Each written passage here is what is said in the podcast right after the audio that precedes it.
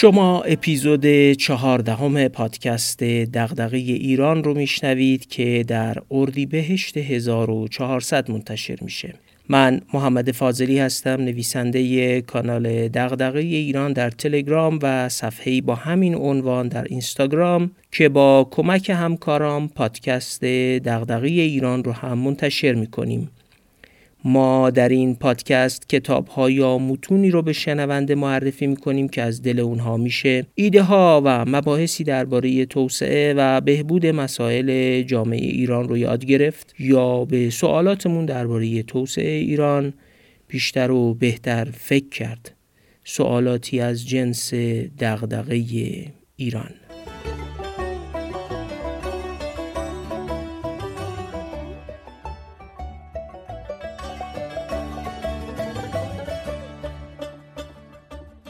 تو اپیزود 13 هم در شرح کتاب دامهای اجتماعی و مسئله اعتماد به اونجا رسیدیم که بپرسیم سرمایه اجتماعی در یک کشور چجوری تولید میشه؟ گفتیم که توضیح این نکته رو از نگاه روسستاین تو اپیزودهای 14 و 15 هم انجام میدیم. روسستاین معتقد اعتماد بود کیفی سرمایه اجتماعیه و اعتمادی بود اعتقادی هم داره. یعنی اعتقاد داشتن به قابل اعتماد بودن دیگران. این بود اعتقادی هم بخشیش بر اساس دانش و تجربه شخصی ایجاد میشه و بخش دیگرش هم یه جهانبینی اخلاقیه. مهم اینه که اعتقاد نه به راحتی ساخته میشه و نه به اجبار میشه به وجودش آورد اعتقاد به قابل اعتماد بودن دیگران هم در فرایند پیچیده ساخته میشه که ریشه در دوران کودکی یا تجربیات شکل دهنده زندگی فرد دارن. مطالعات درباره شکلگیری اعتماد خیلی گسترده است و عمدتا به دو دسته تقسیم میشن. دسته اول که عمدتا با نظریات اریکوس لانر همراهه ادعا می‌کنه سرمایه اجتماعی در دوران کودکی از طریق فرایند اجتماعی شدن در خانواده به وجود میاد. آدما بر اثر این فرایند به دو دسته تقسیم میشن. اونهایی که اعتماد خاصگرا دارن و اون دسته ای که اعتماد عامگرا پیدا می‌کنن. دسته دارای اعتماد خاصگرا فقط به گروه خیشاوندی و قومی و دوستی خودشون اعتماد دارن و به بقیه مردم که بیرون از دسته خودی هستن اعتماد نمی کنن. اما افراد دارای اعتماد عامگرا نسبت به عموم مردم اعتماد دارن و حتی نسبت به آینده و توانایی هاشون برای شکل دادن به زندگی نگرش مثبتی دارن و به عنوان یه هنجار اخلاقی معتقدن باید به همه مردم و نه فقط گروه خودی اعتماد کرد. تا اینجا رو داشته باشین تا یه مفهوم مهم برای این بحث رو معرفی کنم. ما تو زندگی با موقعیت هایی برخورد می‌کنیم که بهشون میگن دوراهی اجتماعی یا عبارت انگلیسیش هست سوشیال دیلما که گاه به معمای اجتماعی هم ترجمه شده. دوراهی اجتماعی وضعیتیه که فرد تو موقعیتی قرار می‌گیره که باید بین منافع جمعی و منافع شخصی خودش انتخاب کنه. ما بارها تو زندگیمون تو چنین موقعیت هایی قرار گرفتیم. مثلا باید تصمیم می گرفتیم که مالیات بدیم یا ندیم. قواعد راهنمایی رانندگی رو رعایت بکنیم یا نکنیم؟ یا برای انجام یک کار جمعی داوطلبانه داوطلب بشیم یا نه؟ به منافع شخصی خودمون فکر کنیم و پا تو این کار نذاریم. تو همه این موقعیت ها ما در اصل مجبور بودیم بین منافع شخصیمون و منافع جامعه تصمیم بگیریم. تحقیقات زیادی به صورت آزمایشگاهی درباره دوراهی های اجتماعی انجام شده.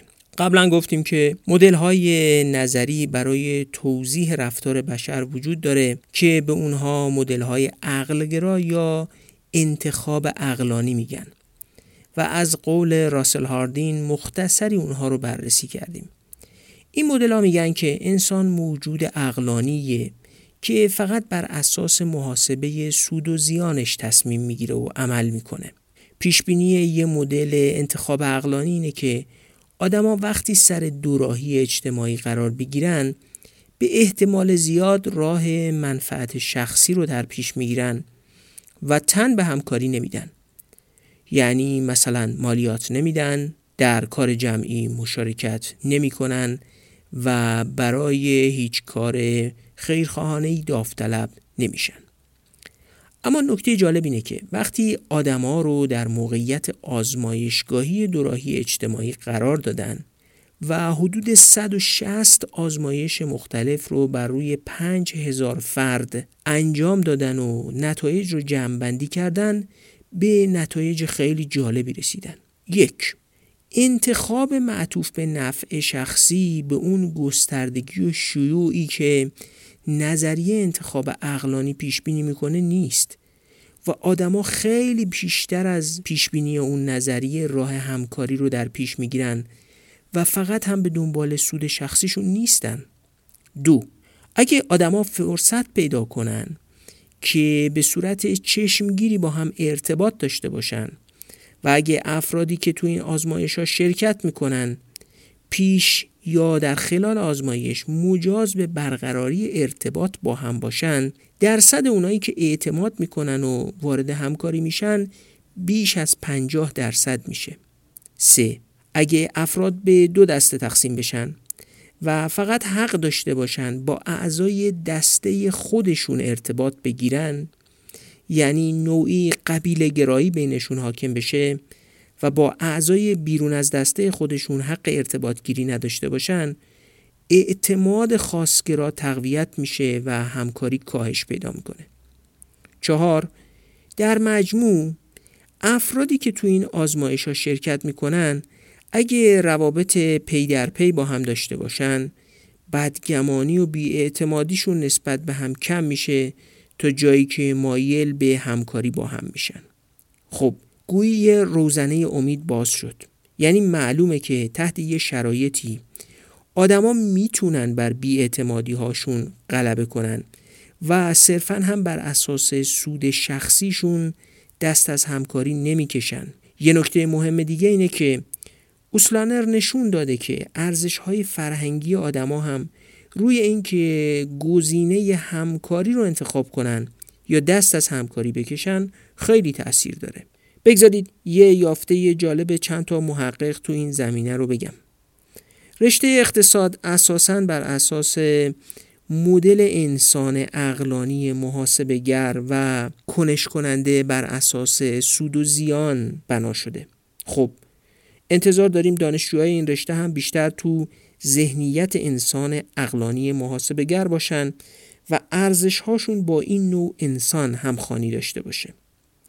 جالبه که تحقیقات نشون میده در بین همه دانشجوها این دانشجوهای اقتصاد هستند که در مقایسه با بقیه به صورت معناداری کمتر از بقیه دست به گزینه همکاری می‌برن و بیشتر تو دام اجتماعی گرفتار میشن. یعنی چی؟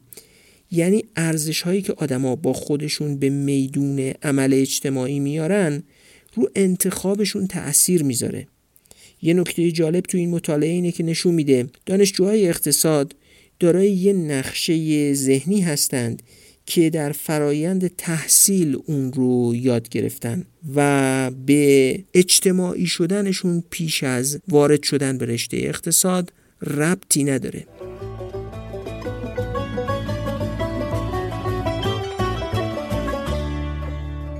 خب قبل از ادامه بحث دو نکته رو ذکر کنم. نکته اول ما فکر می‌کنیم اون چه در این پادکست ارائه می‌کنیم حاصل اندیشه و تحقیقات برخی از بزرگترین محققان مرتبط با مباحث توسعه و بهبود اقتصادی، سیاسی و اجتماعی کشورهاست و برای اندیشیدن درباره مسائل جامعه ایران مفیده. پس ارزشش رو داره از شما برای انتشار این ایده ها کمک بگیریم.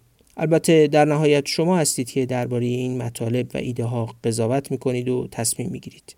بر همین اساس ما در هفته گذشته هشت شیوه برای حمایت و توسعه شنیده شدن پادکست دغدغه ایران رو در کانال این پادکست معرفی کردیم. این شیوه ها رو اینجا هم با شما مطرح می‌کنیم شاید دوست داشته باشید اونها رو به کار بگیرید. یک معرفی پادکست به دوستان و علاقمندان بلخص اگه خودتون صفحه یا کانال دارید و می‌تونید با مخاطبای بیشتری ارتباط برقرار کنید. دو نوشتن نقد و نظر درباره این پادکست تو فضای مجازی. سه کمک به بازنشر اپیزودها در فضای مجازی و شنیده شدنشون. چهار معرفی کانال تلگرام پادکست که شناسش هست at sign Dirancast پنج معرفی صفحه اینستاگرام این پادکست به شناسه Dirancast. شش حمایت مالی از پادکست در صفحه حامی باش. هفت شنیدن این پادکست روی اپلیکیشن های مخصوص پادکست مثل Castbox Apple Podcast شنوتو و Google Podcast به جای اینکه اون رو روی تلگرام بشنوید. و هشتم کمک به انتشار ایده هایی که از محتوای هر اپیزود پادکست قابل استخراج. اما نکته دوم. حالا که بحث حمایت از پادکست شد بازم باید از همراهان پادکست که تو صفحه حامی باش از ما حمایت کردن تشکر کنیم. می‌دونیم که تو این شرایط اقتصادی جاری جامعه ایران باید قدردان این حمایت ها به هر مقدار که هستند باشیم.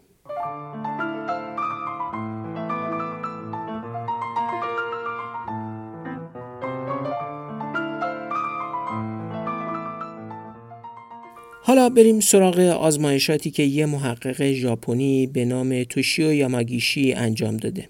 یاماگیشی نشون داده که بیشتر مردم ژاپن معتقدن اعتماد اجتماعی بالا داشتن نشونه سادلوهیه و اعتماد پایین نشونی از ذکاوت و تیزهوشیه.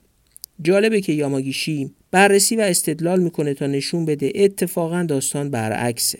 یعنی اینجوریه که اعتماد اجتماعی پایین و فقدان هوش اجتماعی دور باطلی در مسیر رشد شخصیت فرد ایجاد می‌کنه. اعتماد اجتماعی پایین باعث میشه افراد از ورود به تعاملات و مراودات اجتماعی خودداری کنن و به خصوص از اون دست تعاملات اجتماعی سودمندی که مقداری خطرپذیری احتیاج داره خودشون رو محروم کنن. و نتیجه کار به عقیده یاماگیشی کم شدن هوش اجتماعی نتیجه کم اعتمادی هم هست. هوش اجتماعی کمتر هم باعث میشه اونها در برقراری رابطه با دیگران بیشتر خطا کنن و در قضاوتاشون اشتباه داشته باشن. همین اشتباهات و خساراتش باعث میشه اونا بیشتر بیاعتماد بشن و این چرخه ادامه پیدا کنه. یاماگیشی بازم با مطالعه روی دانشجوها نشون داده اون دانشجوهایی که اعتماد بیشتری دارن بهتر تشخیص میدن رابطه با چه کسانی براشون سودمندتره. نتیجه گیری یاماگیشی خیلی جالبه. بگذارید عین عبارت روسستاین درباره تحقیقات یاماگیشی رو بخونم. ارزشش رو داره. هوش اجتماعی چیزی است که مردم آن را از طریق تعاملات گسترده با دیگران به ویژه آنهایی که همانند خودشان نیستند یاد می‌گیرند. این امر به این نکته اشاره دارد که اگر ما خواهان سرمایه گذاری در سرمایه اجتماعی هستیم باید شرایطی پدید بیاوریم که در آن شرایط افراد در سالهای نخست زندگیشان به کرات با افرادی که شبیه خودشان نیستند تعامل کنند. این نتیجه حداقل دو شرط نهادی را در سطح جامعه پیشنهاد می کند. نخست برقراری جامعه ای که مکانهای ملاقات چند بعدی را خلق کند. چنین جوامعی باید دارای نظامهای آموزشی از پیش دانشگاهی تا دانشگاه باشند که فضاهای آن از نظر قومی یا طبقی یا اجتماعی تفکیک شده نباشد.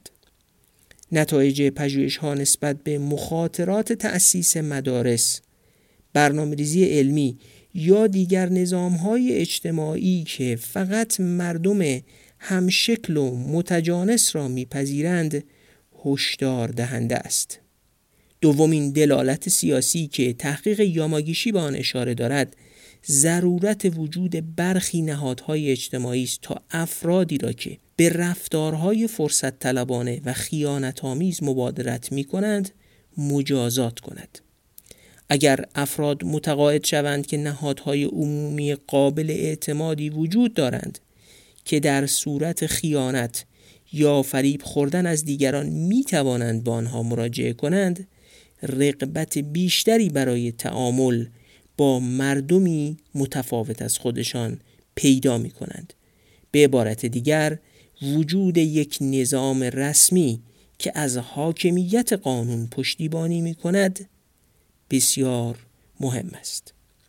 خب جالبه ریکوس لانر نشون داده یکی از عواملی که خیلی روی ایجاد اعتماد اجتماعی تاثیر داره برابری اقتصادیه. چرا؟ اوسلانر میگه برابری اقتصادی برابری فرصت ها هم ایجاد می‌کنه و حس خوشبینی رو در افراد تقویت می‌کنه به علاوه برابری اقتصادی سبب میشه افراد فرصت تعامل بیشتری با هم داشته باشن و مثلا در یه جامعه نابرابر مردم فقیر و غنی مدارس، رستوران ها، محل زندگی و همه چیزشون با هم جداست. فرصت تعامل ندارن. طبیعیه که این جدایی شهروندا اونها رو نسبت به هم بدبین می‌کنه. حتی روسستاین معتقده بر این اساس یکی از عوامل سطح بالای سرمایه اجتماعی در کشورهای اسکاندیناوی همین برابری اقتصادی و برابری فرصت است.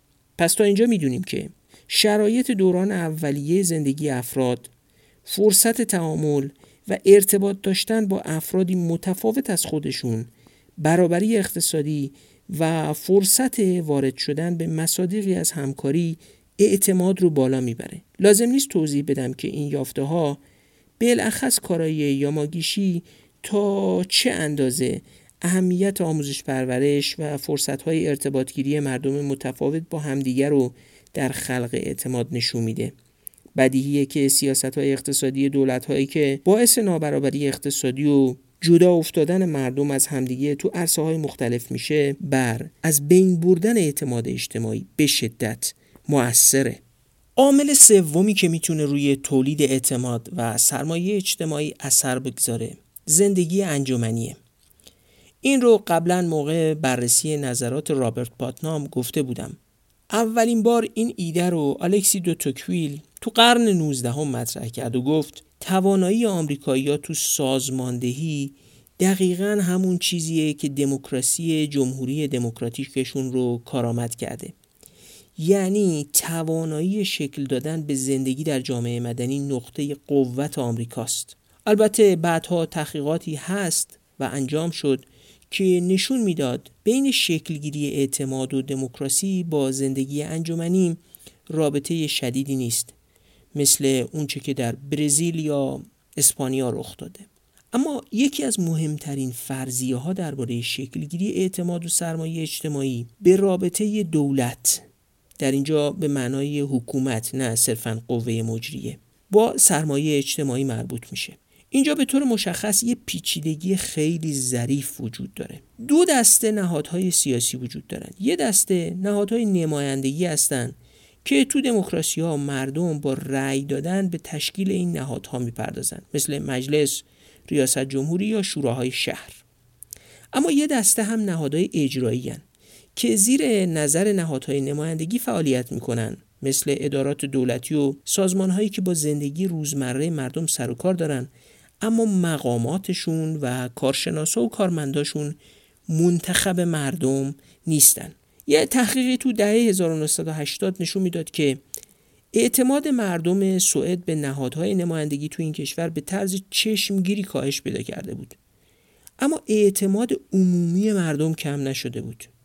محققا تو اون تحقیق به این نتیجه رسیدن که رابطه معناداری بین اعتماد به نهادهای نمایندگی مبتنی بر رأی و اعتماد عمومی وجود نداره. در اصل حرف اصلی این بود که در سایه نظریه دموکراسی اهمیت اعتماد به نهادهای اجرایی که مبتنی بر رأی مردم نیستند دست کم گرفته شده و در اصل از بسیاری جهت بخش اجرایی دموکراسی در مقایسه با بخش نمایندگی اون از اهمیت بیشتری در تولید اعتماد برخورداره. به عبارتی تجربه مستقیم مردم از نهادهای اجرایی مثل پلیس، مدرسه، بیمارستان، قوه قضایی اداره مالیات اداره آب و برق و تلفن و غیره است که بیش از درکشون از نهادهای انتخابی بر اعتماد اثر می‌ذاره.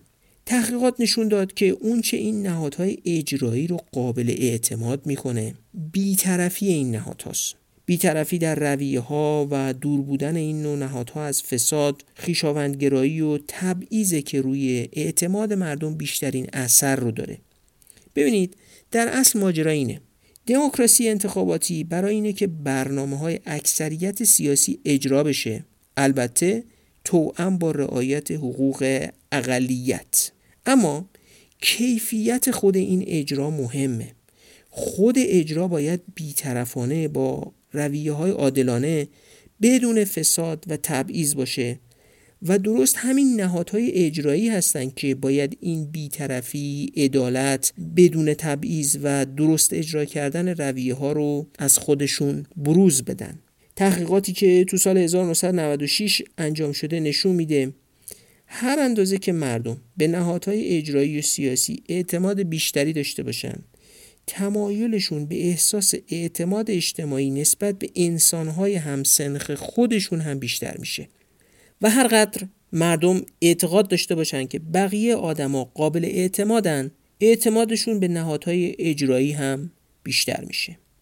این خودش اسمش هست چرخه اعتماد که اعتماد بیشتر به نهادهای اجرایی اعتماد بیشتر به عموم مردم رو همراه خودش میاره. و اعتماد بیشتر به عموم مردم اعتماد به نهادهای اجرایی رو بیشتر می‌کنه و طبیعیه که معکوسش هم صدق می‌کنه. جالبتر اینه که اعتماد به پلیس و دادگاه ها بیشترین نقش رو بازی می‌کنه یعنی اعتماد به حاکمیت قانون. و جالبتر اینه که اثر زندگی انجمنی یا تحصیلات و هر متغیر دیگهی بر اعتماد در مقابل اثر اعتماد به حاکمیت قانون رنگ میبازه و به چشم نمیاد. پس یه نتیجه مهم. اعتماد اجتماعی مردم به شدت تحت تاثیر اعتمادشون به عملکرد ادارات و دستگاه اجرایی که زندگی روزمرهشون تحت تاثیر اونهاست. و اثر نهادهای انتخاباتی و نمایندگی بر ایجاد اعتماد کمتر از اثر این نهادهای اجراییه. و در این میون نهادهای حاکمیت قانون مثل پلیس و دادگاه از همه مهمترن. روسستاین معتقد سازوکاری که علت این وضعیته و اینجوری بر اعتماد اثر می‌ذاره شامل سه چیزه. یک استنباط مردم از مقامات دولتی. اگه مقامات دولتی مشهور به فساد و نقض بیطرفی باشن مردم نتیجه می‌گیرن که پس بقیه هم قابل اعتماد نیستن. دو استنباط از کل مردم. شهروندایی که می‌بینن در جامعه ادارات فاسد و جانبدار و طرفدار تبعیض وجود داره و مردم برای رسیدن به حقشون باید فساد کنن یا رشوه بدن نتیجه می‌گیرن که پس بقیه مردم غیر قابل اعتمادن. و سوم استنباط شهروند از خودشه. شهروندی که خودش برای پیش بردن کارای خودش دست به فساد بزنه فکر می‌کنه که پس دیگران هم حتما همین کار رو می‌کنن و اعتمادش رو از دست میده. به عبارتی افراد بر اساس اطلاعاتی که از مقامات بقیه مردم و خودشون دارن عمل می‌کنن.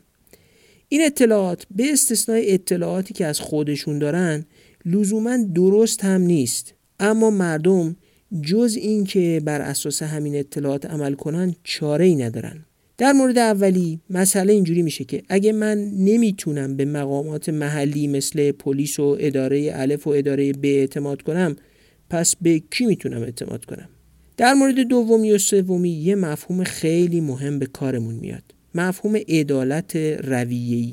خیلی از محققین حرفشون اینه که مردم در برخورد با نهادها و سازمانهای عمومی فقط سوال و دغدغه‌شون این نیست که آیا من در برخورد با این سازمان سودی به دست اووردم یا نیاوردم خدمتی گرفتم یا نگرفتم یا تو دادگاه محکوم شدم یا نشدم. بلکه مردم به همون اندازه که دلنگران منافع خودشون تو این نهادها هستن دلنگران منصفانه بودن عادلانه بودن یا نبودن رویه هایی هستند که به نتایج این سازمان ها منتج میشن. بگذارید این رو مثال بزنم. شما حتما براتون پیش اومده که پلیس جرومتون کنه. از بانک وامی بخواید و بهتون نده. یا به داروخونه بگید این دارو رو بده و بگه بدون نسخه نمیشه. و بعد شما که دیدید در موارد دیگه پلیس، بانک یا دکتر داروخونه غیر منصفانه عمل کرده و الان در خصوص شما فقط رویه رو سختگیرانه اجرا می‌کنه بهش میگید کاش برای همه اینجوری بودی. یا برای از ما بهترون هم همینجوری سفت و سخت می‌گیری؟ این چی رو نشون میده؟ شما در اصل داری میگی و بعضی وقتها هم این رو گفتی که اگه برای همه اینجوری بود دلم نمیسوخت. در اصل حرفت اینه که مهم نیست برای من این کار رو نمی کنی مهمتر اینه که تو رویه منصفانه و عادلانه رو برای همه اجرا نمی کنی. یعنی اگه مطمئن بودم که رویه درست و منصفانه رو برای همه به یکسان اجرا می کنی دلم نمی سوخت و اصلا شاید یه همچین درخواستی هم ازت نمی کردم و از دستت ناراحت هم نمی شدم. حتی با شنیدن جواب رد هم اعتقادت به درست اجرا شدن رویه بیشتر می شد.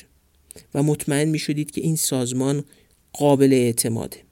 بگذارید یه نکته مهم در همین ارتباط رو لابلای یه لطیفه بیان کنم. میگن یه مردی وارد یه بانک سوئیسی شد و اسلحه رو گذاشت رو شقیقه رئیس بانک و گفت اطلاعات حساب فلانی و مثلا یه میلیون دلار پول رو به هم بده. آقای بانکدار سوئیسی گفت من که این اطلاعات رو بهت نمیدم. اگه من رو هم بکشی پول و اطلاعات گیرت نمیاد. فقط خودت گیر میافتی. مرد تهدیدش رو چند بار دیگه تکرار کرد و آخرش گفت ببین خودت خواستی. باید بکشمت. بانکدار هم خیلی محکم گفت بکش. ولی چیزی گیرت نمیاد. مرد مسلح اسلحهش رو کنار گذاشت و گفت حالا خیالم راحت شد. بیا این چند میلیون دلار من رو هم یه حساب باز کن و اینجا نگه دار مطمئن شدم اطلاعات به کسی نمی‌دید. در اصل این لطیفه میگه که وقتی مردم مطمئن میشن که رویه منصفانه است اعتمادشون بیشتر میشه. یا رویه بیطرفانه و برای همه به یکسان اجرا میشه. روسستاین و محقق دیگری به نام کاملین در سال 2005 پژوهشی تو سوئد انجام دادن و نتیجهش اینه که میزان قابل اعتماد بودن و قانونمند رفتار کردن شهروندا تحت تاثیر میزان تراوت و شادابی جامعه مدنی یا همون زندگی انجمنی نیست بلکه میزان اعتقاد شهروند به عملکرد خوب نهادهای اجرایی و نهادهای نمایندگیه که میزان اعتمادش رو تعیین می‌کنه و البته در این میان عملکرد نهادهای اجرایی اثر خیلی بیشتری دارن. محققی به اسم لتکی هم نشون داده قابل اعتماد بودن نهادهای کارآمد نگرش ها و رفتارهای مردم رو تحت تاثیر قرار میده و دو محقق به اسم دلهی و نیوتون بر اساس مطالعه تو 6 کشور نشون دادن که حکومت غیر فاسد ساختاری ایجاد می‌کنه که افراد قابلیت اعتماد کردن پیدا می‌کنن رنج نمی‌برن و به صورت معقول می‌تونن انتظار داشته باشن که دیگران هم با اونها با اعتماد رفتار کنن. جالب اینه که اونها چهار شاخص برای مشارکت مردم در زندگی انجمنی طراحی کرده بودند و نشون دادن هیچ کدوم از این چهار شاخص روی سطح اعتماد اثرگذار نیستن. روسستان روی این نتیجه گیری اصرار داره که اعتماد نتیجه زندگی انجمنی و حضور قوی فرد در جامعه مدنی نیست. اگرچه به این موضوع نمی‌پردازه که جامعه مدنی شاید مستقیما روی اعتماد و رفتار فرد اثر نداشته باشه اما می‌تونه بر درست عمل کردن نهادها و سازمانهای اجرایی و دموکراتیک نظارت داشته باشه و تأثیر بذاره. اما به هر حال متغیر تعیین کننده روی اعتماد درست عمل کردن نهادهای اجرایی و نمایندگیه پس می‌تونیم نظریه روسستاین رو اینجوری جنبندی کنیم. کیفیت نهادها و سازمانهای اجرایی و دموکراتیک یا همون نهادهای نمایندگیه که کمیت و کیفیت اعتماد اجتماعی رو تعیین می‌کنه و ظرفیت خروج از دام اجتماعی هم توسط همین نهادها تعیین میشه. او معتقد این نظر با ایده های اریک اوسلانر که اعتماد رو یه اعتقاد اخلاقی می‌دونه یا با نظر یاماگیشی که اعتماد رو حاصل تعاملات و روابط مردم با هم می‌دونه سازگاره اما چرا سازگاره؟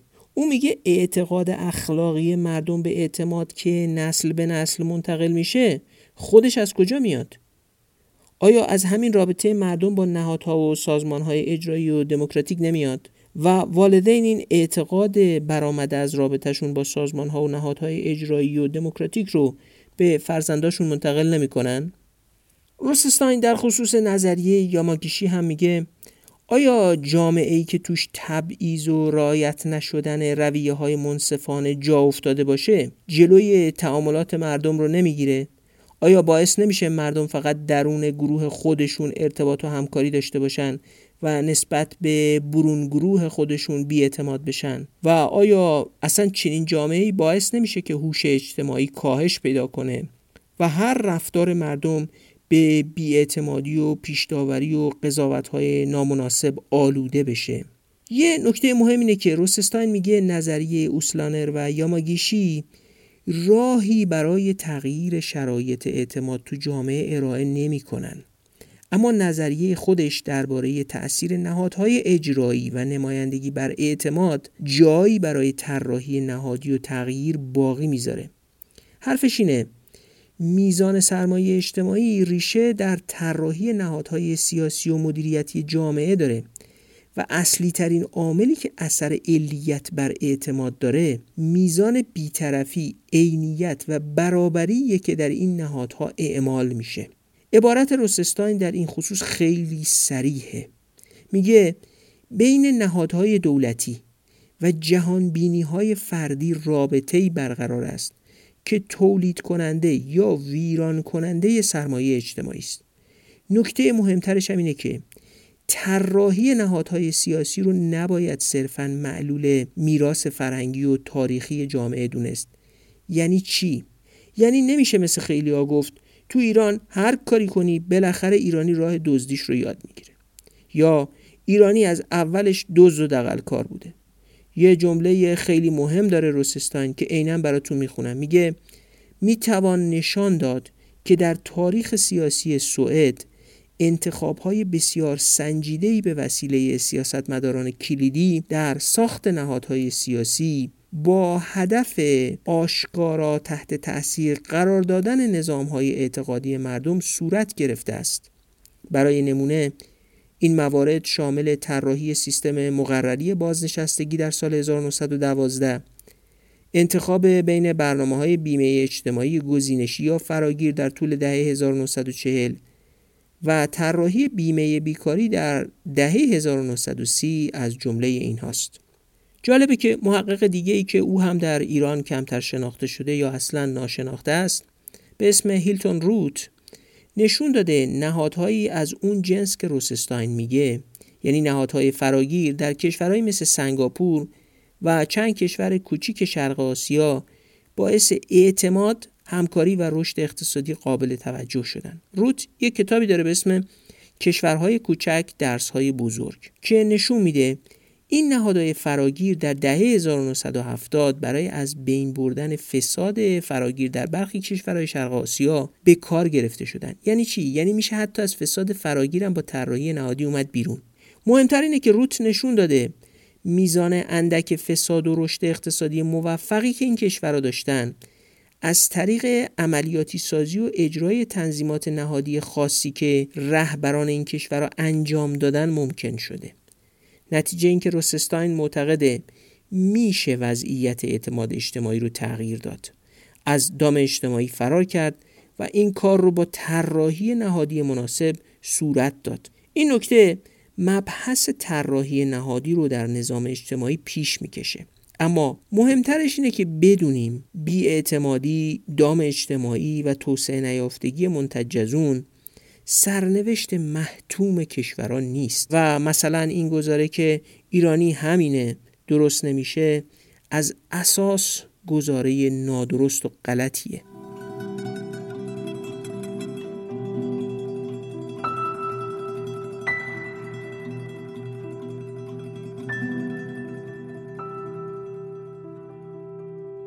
اپیزودهای پادکست دغدغه ایران رو تا حالا در اپلیکیشن های پادگیر مثل Castbox، شنوتو، Apple Podcast و Google Podcast منتشر می کردیم.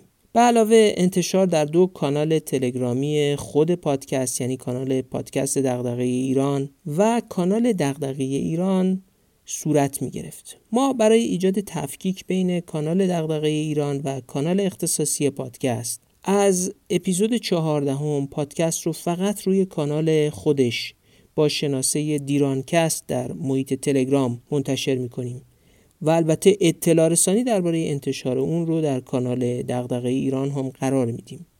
پس اون دسته شنونده ها رو که اپیزودهای گذشته ما رو در کانال دغدغه ایران هم دنبال می‌کردن به عضویت تو کانال پادکست با شناسه دیرانکست دعوت می‌کنیم.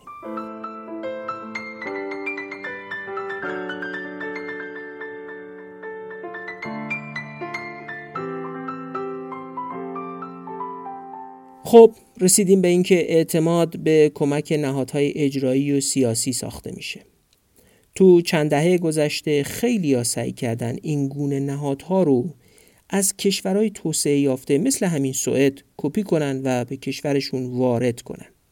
حتی سازمان های مثل بانک جهانی در وارد کردن این نهادها به کشورهای در حال توسعه اصرار هم دارن. ولی تحقیقات متعدد نشون میده که اولا وارد کردن این نهادها کارآمد نیست و ثانیا طراحی رسمی و روی کاغذ اصلا چاره کار نیست. مردم برای اعتماد کردن یا نکردن به نهادها بر اساس اعلامی ها و تصمیمات سیاسی مقامات که تصمیم نمی‌گیرن. مردم تجربیات محسوس خودشون رو مبنای عملشون قرار میدن. تحقیقات نشون میده که مردم بیش از هر چیز به رویه بودن انصاف و عدالت توجه می‌کنن. حتی اگه این رعایت انصاف و عدالت در جاهای ضد منافع خودشون عمل کرده باشه. باز هم اگر از رعایت انصاف و عدالت به طور عام اطمینان داشته باشن اعتمادشون تقویت میشه. اهمیت این نکته تا جاییه که حتی ظرفیت فداکاری ملی هم تحت تاثیر همین متغیره.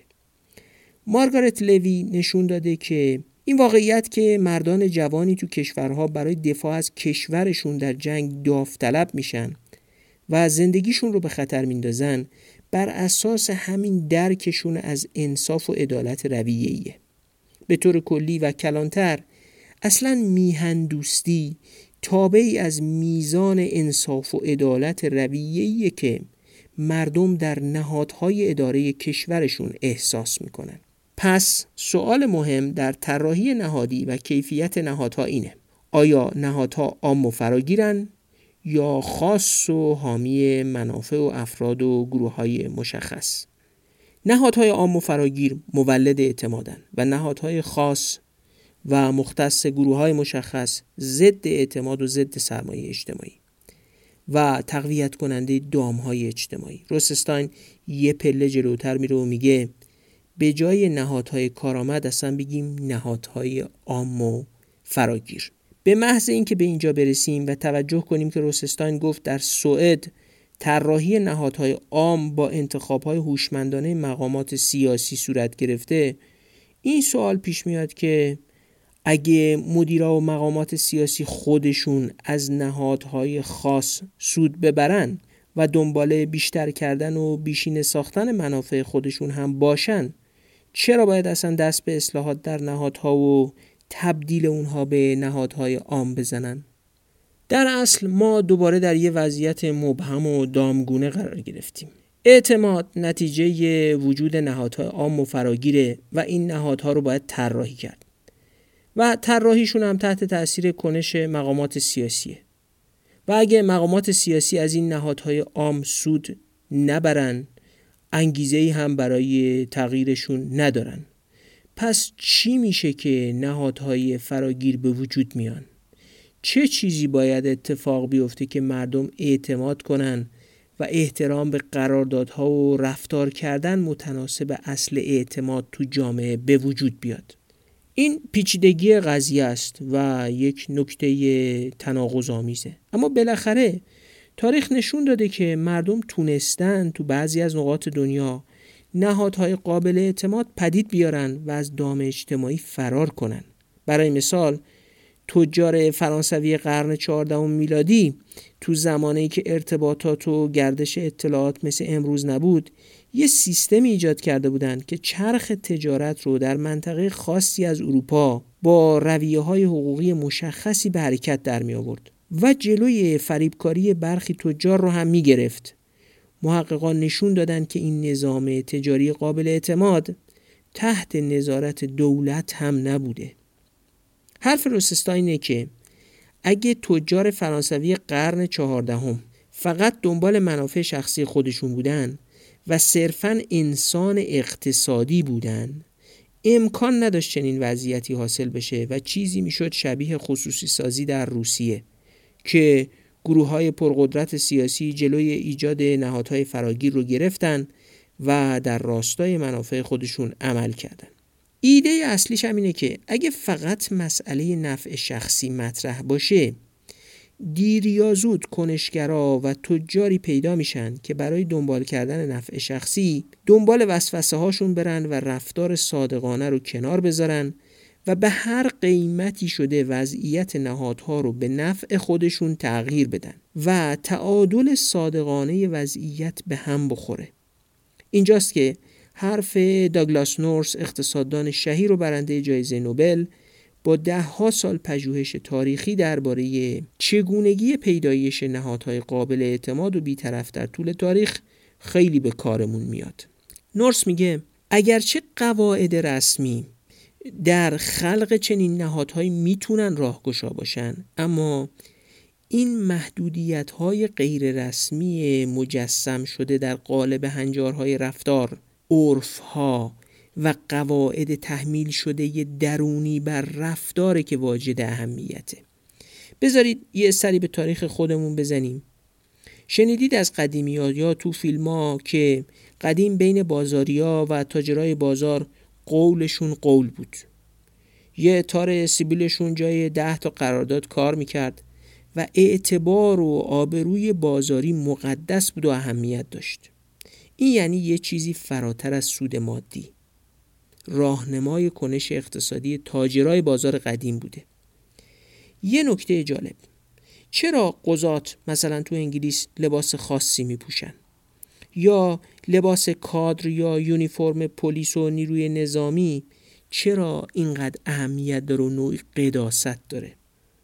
یا برای پزشکا منشور اخلاقی و مثلا سوگندنامه بغرات الزامیه.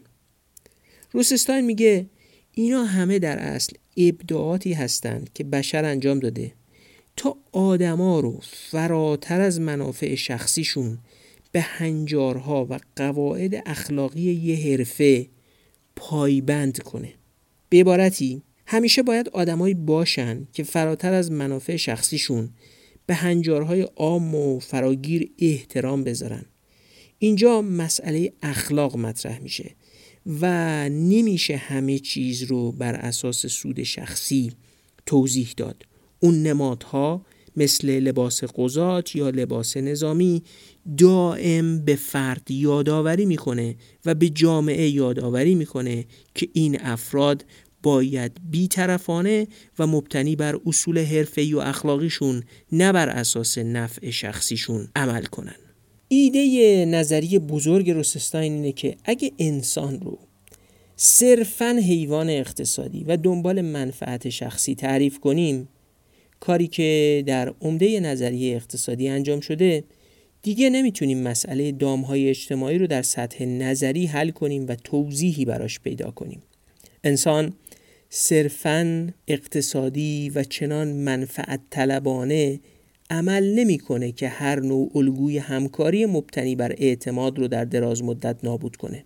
دام اجتماعی رو وقتی میشه در سطح نظری راه حلی براش پیدا کرد که آدمهایی با کنشهای اخلاقی و غیر اقتصادی وجود داشته باشن. در اصل انسانی که صرفاً بر اساس اقلانیت اقتصادی بیشین ساز سود خودش عمل کنه انگیزه برای دفاع از نهادهای فراگیری که دنبال بیشینه کردن نفع جمعی باشن نداره. خصوصا با نگاه انسان صرفا اقتصادی رهبران سیاسی باید فقط دنبال نهادهایی باشند که منفعت رو برای خودشون و گروهشون بیشتر می‌کنه. خب حالا در موقعیتی هستیم که بحث رو تا اینجا جمع بندی کنیم. یک معلوم شد که سرمایه اجتماعی و اعتماد توسط نهادهای اجرایی و نمایندگی خاصی تولید میشن. که بهشون گفتیم نهادهای عام یا فراگیر نهادهای بیطرف. دو اعتماد از باور شهروندا به رعایت شدن رویه های بیطرف در نهادها و سازمانها حاصل میشه. شهروند به این نگاه نمی‌کنه که خروجی نهاد و سازمان به نفع خودش هست یا نیست بلکه بیشتر به این نگاه می‌کنه که رویه تصمیم و اجرا منصفانه و عادلانه هست یا نیست. سه با مفروض گرفتن انسانی که صرفا اقتصادی و بر اساس منافع خودش عمل کنه نمی‌تونیم شکلگیری نهادهای فراگیر و عام رو توضیح بدیم. آدمایی که صرفا دنبال منافع شخصی خودشون باشن بالاخره تعادل هر سیستم نهادی رو به هم می‌زنن.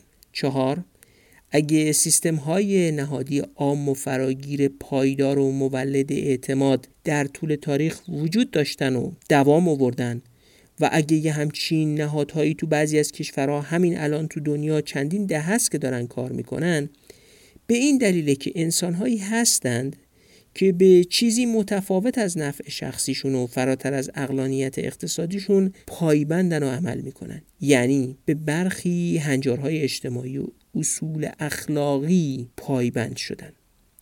و نکته پنج این که اگه جامعه رو صرفاً بر اساس انسان اقتصادی نفع طلب تحلیل کنید فروپاشی همکاری و شکلگیری دام اجتماعی سرنوشت قطعی جامعه است. پس باید پرسید و توضیح داد که چه جوری جامعه می‌تونه به هنجارهایی پایبند بشه و اخلاقیات عامگرا و فراگیری رو تشویق کنه که با کمک اونها بشه. تو جامعه اعتماد و سرمایه اجتماعی خلق کرد و مردم رو وارد فرایندهای همکاری کرد. راستش این موضوع اپیزود پانزدهم و آخرین قسمت از شرح کتاب دامهای اجتماعی و مسئله اعتماده. امیدوارم تا اینجا چند چیز رو تونسته باشیم روشن کنیم. یک دام اجتماعی و همکاری نکردن ویژگی تاریخ بشره و فقط مختص ما ایرانیا نیست.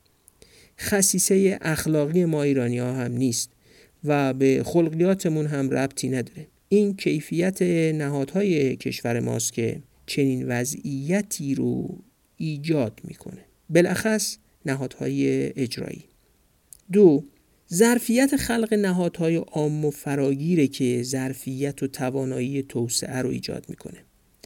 کشورهای شرق آسیا در همین دوران مدرن تونستن این کار رو بکنن. بشر تو کل تاریخش درگیر نداشتن چنین نهادهایی بوده و به همون میزان هم ظرفیت توسعهش پایین بوده. نتیجه منطقی اینه که ما تا نتونیم چنین نهادهایی خلق کنیم در توسعه به جای مهمی نمی‌رسیم. سه همونجوری که هیلتون روت نشون داده کشورهای شرق آسیا وقتی توسعه پیدا کردند که چنین نهادهایی رو ساختن. تجربه سوئد و کشورهای اسکاندیناوی هم همین رو نشون میده. نتیجه منطقی این گزاره هم اینه که با ساختن جاده ها، پل ها، نیروگاه ها یا تأسیسات و ساخت و سازهای دیگه توسعه ایجاد نمیشه. اسم اینا مدرنیزاسیونه. اونا می‌تونن رفاه زندگی رو برای مدتی بهبود بدن. اما معمای توسعه وقتی حل میشه که نهادهای قابل اعتماد برای تسهیل همکاری جمعی مردم خلق بشن. بنابراین معمای توسعه خیلی خیلی خیلی خیلی بیش از اون که مقوله مهندسی، ساخت و سازی یا از جنس سرمایه گذاری باشه. مسئله سیاسی، اجتماعی و از جنس ایجاد سازوکارهایی برای اعتماد کردن و خلق نهادهای فراگیره. اگه مسئله توسعه با سرمایه گذاری تو ساخت و سازها حل می شد ما باید تو 40 50 سال گذشته که تعداد پلا و جاده ها و نیروگاه ها و سیستم آب و فاضلاب و مخابرات و همه این چیزامون بیشتر و بهتر شده وضعیت توسعه ایمون و بالاخص رضایت از زندگی و میزان شادکامی مردممون از زندگی بسیار بهتر می‌شد. چهار ساختن نهادهای فراگیر و مولد اعتماد امکان پذیره. هستند کشورهایی که راهشون رو پیدا کردن اما سختی ماجرا اینه که راه های بقیه کشورها رو نمیشه کپی کرد اگرچه میشه ازشون درس گرفت. اصولی کلی بر شیوه ساختن نهادهای فراگیر حاکمه. و تاریخ درسای مهمی برای ما داره که چگونه یه همچین نهادهایی رو بسازیم. اما دانش خاص خودش و شرایط تاریخی و تلاش انسانی قابل توجهی میطلبه.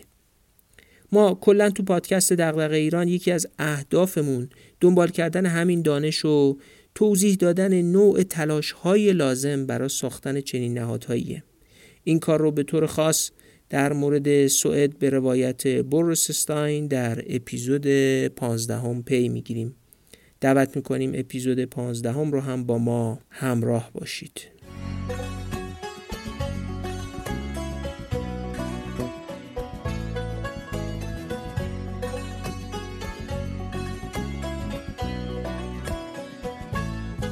بسیار سپاسگزاریم که اپیزود 14 پادکست دغدغه ایران رو با ما همراه بودید. امیدوارم گوشه ای از پیچیدگی های توسعه رو نشون داده باشیم. حداقل خاصیت آگاه شدن بر پیچیدگی توسعه داشتن پادتن علیه روایت های ساده انگار و سخنان و وعده های عوام فریبانه و پوپولیستیه. با شناخت پیچیدگی های توسعه می‌تونیم درباره آنچه که برای تحقق توسعه نیاز داریم بسیار عمیقتر و پیچیده تر و با صبر و حوصله تر فکر کنیم. خب بار دیگه از همه حمایت ها، همراهی ها، تشویق ها، انتقاد ها و نظراتی که درباره کار برامون ارسال می‌کنید تشکر می‌کنم. همه نظرات شما رو می‌خونیم در حد توانمون پاسخ میدیم. و سعی می‌کنیم به اونها عمل کنیم. صدای شما در خصوص بالا بردن کیفیت صوت و تدوین پادکست رو هم شنیدیم. بهبود امکاناتمون به تدریج حتما ظرفیت بهتری برای این کار در اختیارمون قرار میده. آدرس ایمیل ما هست دیرانکست و با صفحه اینستاگرام و کانال تلگرامی پادکست هم با شما در ارتباطیم. از اینکه ما رو دنبال می‌کنید خوشحالیم و افتخار می‌کنیم و از اینکه ما رو به هر وسیله‌ای به دیگران معرفی می‌کنید سپاس گذاریم در این ایام فراگیری بیماری کرونا صادقانه ازتون می‌خوایم. به شدت مواظب خودتون خانواده و رعایت پروتکل ها باشید. ما صمیمانه دوست داریم همه و از جمله شنونده هامون سالم باشن و به دور از گزند بیماری. خداحافظ.